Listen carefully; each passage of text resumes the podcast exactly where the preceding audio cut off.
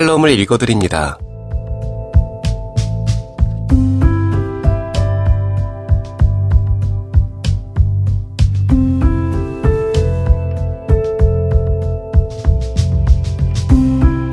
청취자 여러분 안녕하세요. 10월 24일 일요일 칼럼을 읽어드립니다. 게스터 이호준입니다.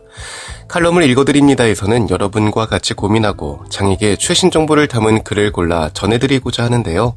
그럼 바로 오늘의 칼럼 만나보시죠.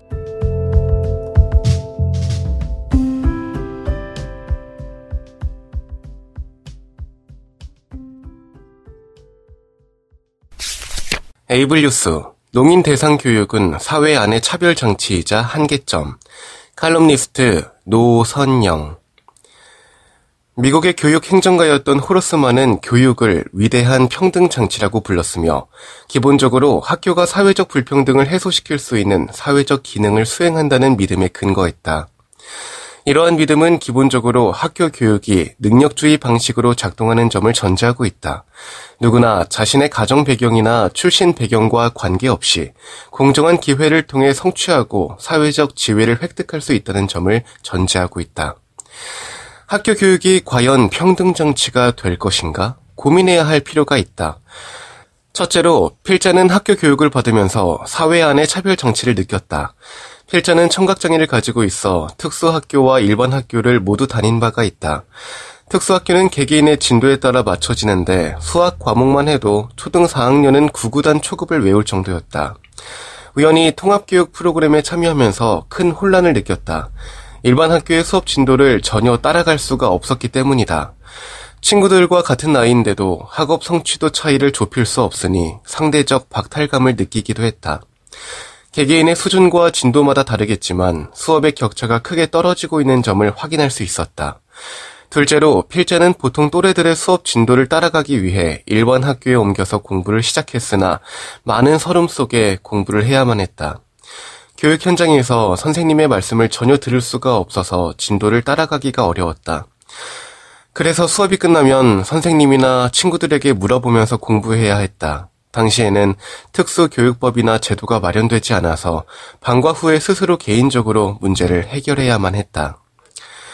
셋째, 최근 신자유주의가 강화되면서 시장 경제의 원리로 사회 구조적 불평등은 확대 재생산되고 있다. 공교육을 통한 불평등의 해소보다는 불평등을 강화하게 되는 것이다. 필자의 부모님은 청각장애를 가진 자녀들 키우기 위해서 생계에 뛰어들어야 했고 직업과 소득이 불안했다. 이로 인해 사교육을 받지 못해서 상대적 박탈감과 계층 간 학습 격차를 느낄 때가 많았다. 면 단위의 중학교를 다녔을 때도 컴퓨터실이 없어 인터넷조차 할 수 없었다. 반면 도시에 사는 친구들은 학습용 디지털 기기나 소프트웨어를 잘 사용했으며 개인 컴퓨터도 있었다. 이들이 인터넷을 통해 더 많은 정보를 획득하는 동안 필자의 학습 격차가 극심하게 떨어지고 있었다. 이를 통해 교육의 불평등과 사회 불평등과의 깊은 연관성이 있다는 것을 알게 되었다. 그뿐만 아니라 당시 장애인 가정들은 사회적 양극화로 인해 가정이 해체되고 결손 가정이 늘어나게 되어 부모가 자녀를 돌볼 시간이 없어지게 되고 자녀들은 교육을 받을 기회를 잃는 일이 비일비재했다. 초중고 학교 교육이 필자에게 크나큰 시련을 줬지만 교육권의 그 어떠한 보호장치 없이 개인적인 의지만으로 졸업을 했고 국립대학에 입학하고 나서는 도리어 차별을 겪지 않게 되었다. 대학교에서 장애 지원센터가 있었기 때문에 문자와 수어 통역을 받을 수 있었기 때문이다. 많은 청각장애 학생들은 대학교에 입학하고 나서 지원을 받을 수 있게 됐는데 대학교부터 지원을 받을 수 있다는 것이 아이러니한 일이기도 하다. 그러나 20년이 흐른 뒤에도 여전히 청각장애 학생들은 학교 수업을 따라가기 어려워한다.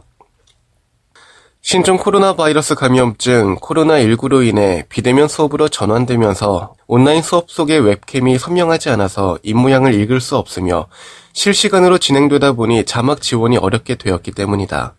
이뿐만 아니라 청각장애 학생이 온라인 수업을 받을 때는 옆에서 지도를 해줄 지원자가 필요한데 부모의 소득이 없어 방치하는 경우가 많다.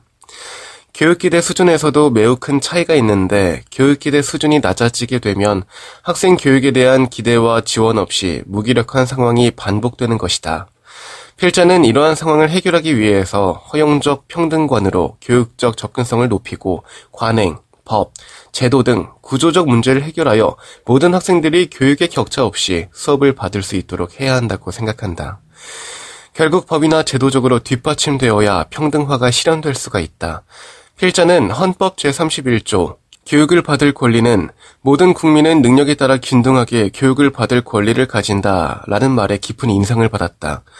누구나 교육을 받을 권리가 있으며 교육 기회의 평등 중 허용적 평등관을 도입하여 이러한 격차를 해소하기 위해 법적으로 해결한다. 이는 법이나 제도상으로 누구에게나 교육의 기회가 허용되어야 한다는 관점이다. 그렇게 된다면 소득 격차가 차이나는 학생에게 디지털 학습 기기를 의무적으로 제공하도록 하고 청각장애인 학생에게는 수어 통역과 문자 통역을 의무적으로 제공할 수 있게 된다. 이러한 법적 장치가 있어야 누구나 교육의 기회를 제공받게 되고 교육 기회가 평등하게 될 것이다. 한편 교육의 불평등을 해결하기 위한 좋은 대안이 있다면 교육 변화의 중심에 기업의 역할도 크다는 것이다. 코로나19로 인해 교육의 격차가 커지게 되면서 기업의 투자로 새로운 형태의 교육 현장을 만들기 위한 연구가 이루어지고 그 경험도 빠르게 공유되고 있다는 것이다. 그 중에 인텔이라는 회사는 교육 평등이라는 사회적 책임을 위해서 노력하고 있다.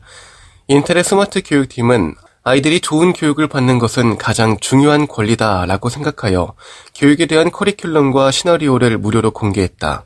이 시나리오는 인텔이 10년 동안 교육시장에 투자하고 관련 제품을 연구하면서 얻어진 결과물이다. 인텔처럼 기업들이 사회적인 책임을 져 누구에게나 교육의 기회를 평등하게 주어지도록 하는 것이 늘어나게 된다면 정부가 법적으로 보장하지 못하는 부분들을 채워줄 수가 있다. 정부와 민간 업체나 대기업이 서로의 부족한 부분을 채워주기 위해 노력한다면 자연스러운 협력 관계가 될 수 있다고 생각한다. 지금 여러분께선 KBIC 뉴스 채널 매주 일요일에 만나는 칼럼을 읽어드립니다를 듣고 계십니다. 하상 매거진 인터뷰 만나고 싶었습니다. 대구대학교 직업재활학과 조성재 교수를 만나다. 기획 및 취재 최연신 하상 매거진 인터뷰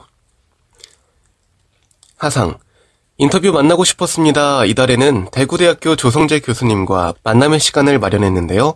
먼저 화상매거진 애독자를 위해 간단한 자기소개 부탁드릴게요. 교수. 안녕하세요. 저는 대구대학교 직업재활학과 조성재 교수라고 합니다.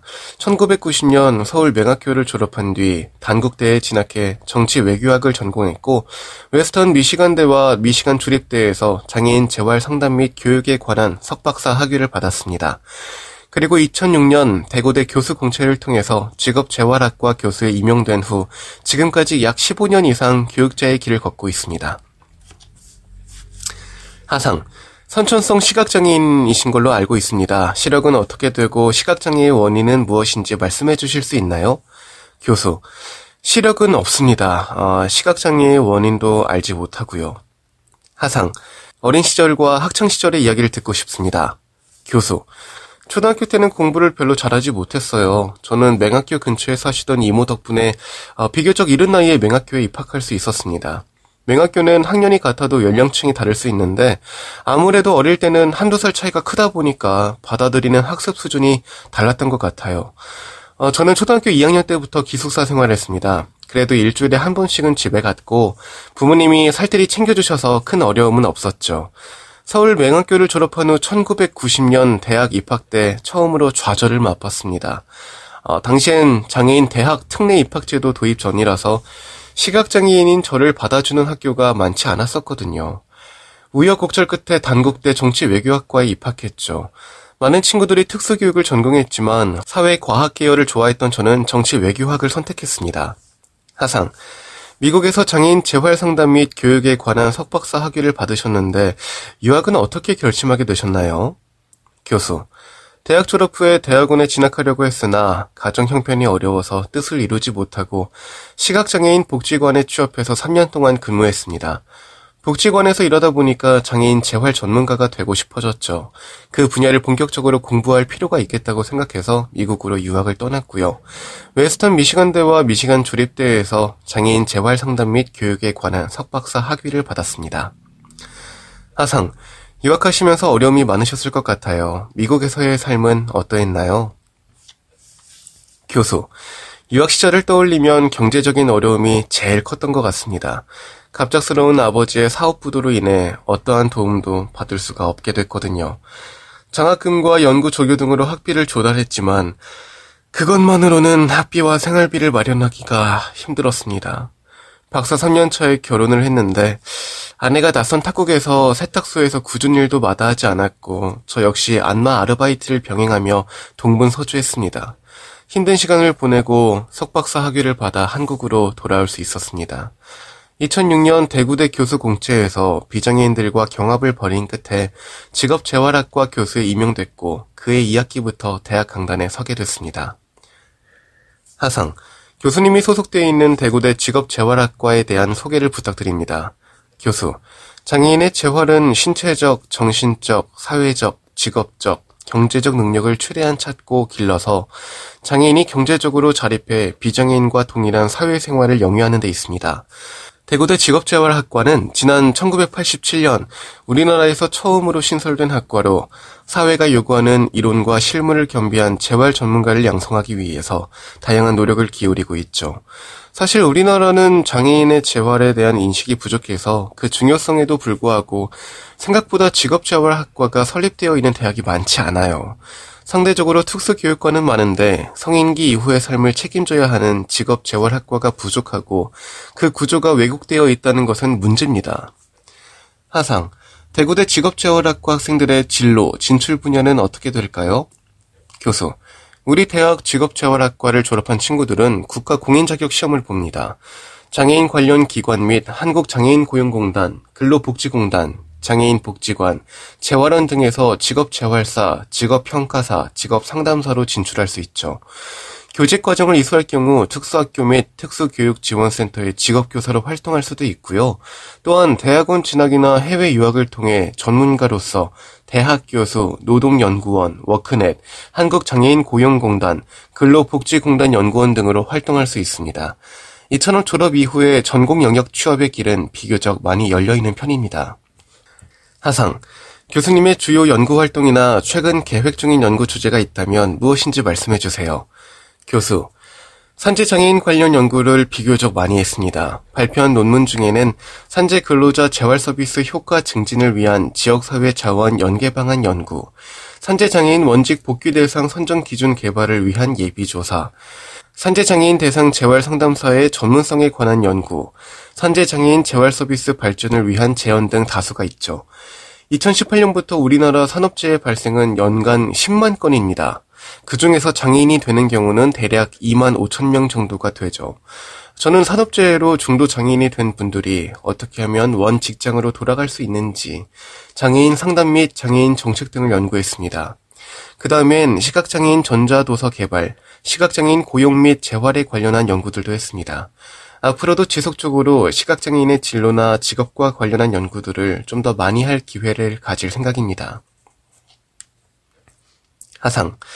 직업 재활학을 교육하시면서 사회적으로 기여가 되거나 보람을 느끼시는 부분이 있다면 어떤 것일까요? 교수. 누군가의 삶의 보탬이 되고 좀 더 나은 삶의 방향으로 이끌어준다는 건 유의미한 일이라고 생각해요. 무엇보다 대학 교수로 재직하면서 지식을 가르치는 것도 중요하지만 제자들이 취업을 하고 사회의 한 구성원으로 역할을 하는 모습을 볼 때 학자와 교육자로서 보람되고 즐거운 일입니다.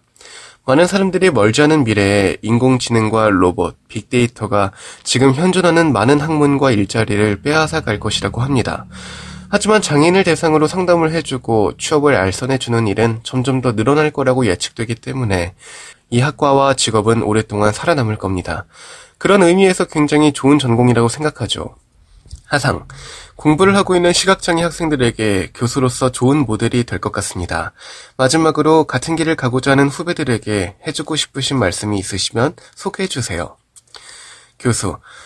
요즘에는 장애 유무와 상관없이 다양한 분야에서 사회 공동체의 일원으로 더 나은 세상을 만들어 가는데 기여하고 있는 친구들이 많습니다.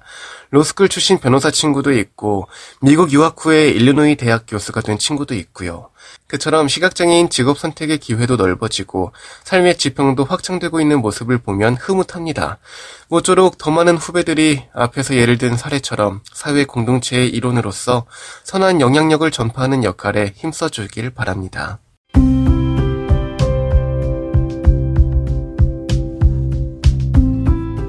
10월 24일 일요일 칼럼을 읽어드립니다. 오늘 준비한 소식은 여기까지입니다. 지금까지 제작의 이창훈, 진행의 이호준이었습니다. 끝까지 청취해주셔서 고맙습니다.